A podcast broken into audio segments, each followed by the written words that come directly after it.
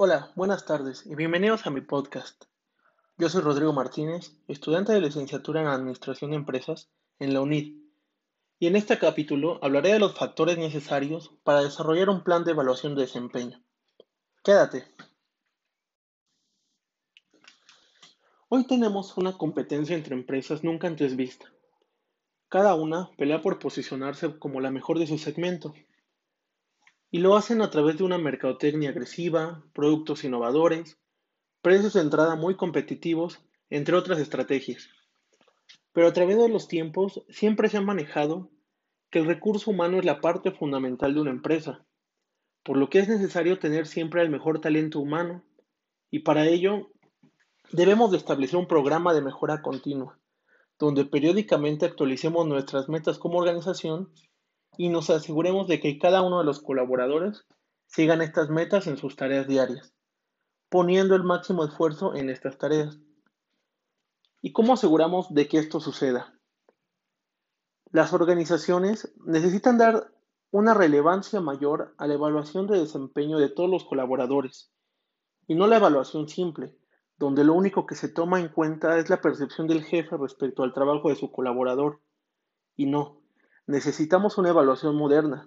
Hoy se habla de que tenemos ya la cuarta generación de modelos de evaluación de desempeño. En lo personal, a mí me gusta una afirmación que en dos mil ocho Sánchez y Bustamante hace y dice así: las organizaciones necesitan conocer cómo se están desempeñando sus labores a fin de identificar quiénes efectivamente agregan valor y quiénes no. Para esto se lleva a cabo la evaluación de desempeño, en donde es posible asignar calificaciones a los empleados para que de esta forma se pueda discriminar entre empleados efectivos e inefectivos. En esta afirmación hablan sobre calificaciones, es decir, una evaluación numérica, y esto para mí es la mejor forma, ya que es una evaluación objetiva y presenta un riesgo muy bajo de favoritismos o corrupción.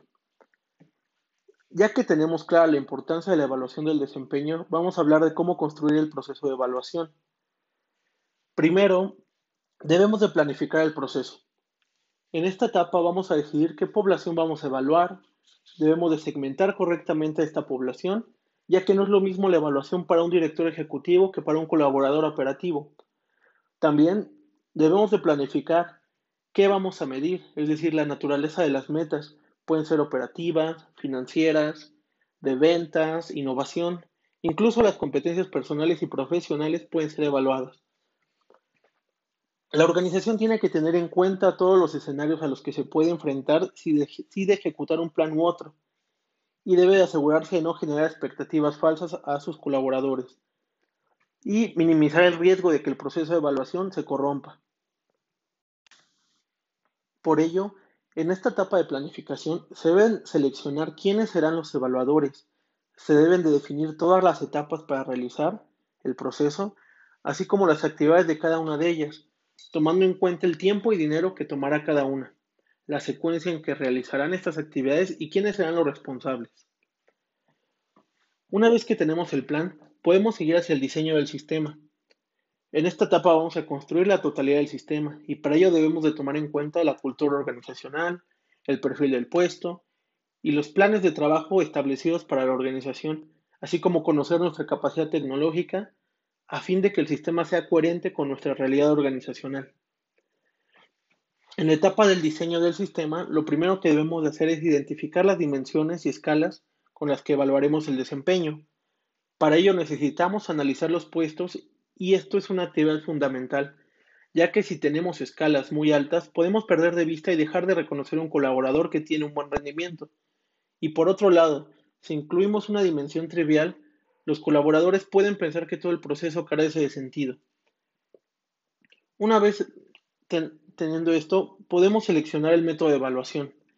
En algunos casos se pueden utilizar métodos muy simples, pero con ello vamos a obtener información de baja calidad y que no nos permita profundizar en la realidad organizacional. Y por el otro lado, podemos utilizar métodos más complejos, y aquí debemos de realizar un mayor esfuerzo en el seguimiento de los colaboradores. En ca- a cambio, esto nos resultará en una evaluación más completa y objetiva. A lo largo de la sesión dos, Vimos los diferentes métodos de evaluación y reflexionamos sobre sus ventajas y desventajas. En lo personal, a mí me gusta mucho el método de competencias trescientos sesenta, porque vamos a obtener resultados muy amplios, ya que estamos descubriendo cómo se desempeña el colaborador con sus pares, con su jefe directo e incluso con colaboradores de otras áreas que tienen diferentes puestos y jerarquías.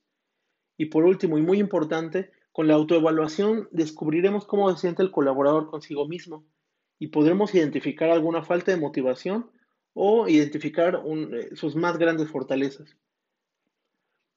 Una vez que seleccionamos el método, vamos a poder elaborar el instrumento de evaluación.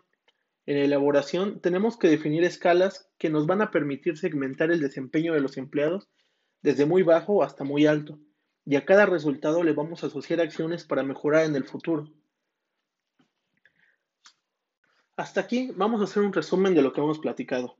Empezamos por la importancia de la evaluación del desempeño en las organizaciones. Vimos que el primer paso es planificar, es decir, a quién vamos a evaluar, qué vamos a evaluar y cómo lo vamos a hacer. Después de establecer un plan, vamos a poder diseñar el sistema, y aquí es donde vamos a definir qué tan rigurosos seremos como evaluadores. También deberemos seleccionar el método de evaluación, teniendo opciones desde muy simples hasta muy complejas, cada una con sus ventajas y desventajas. Por último, en esta etapa estableceremos las escalas con las que calificaremos al colaborador. Y bueno, si piensas que planificar y diseñar fue difícil, vamos a pasar a una etapa que es sumamente delicada. Esta etapa es la implementación del sistema de evaluación. Aquí es donde ejecutaremos todo lo que ya planeamos y diseñamos. Además, para este punto, debemos de asegurarnos que los colaboradores conozcan el sistema que se va a aplicar, su funcionamiento, cuál es su objetivo y cuál es su rol en este proceso, a fin de que todo sea transparente y no generemos falsas expectativas.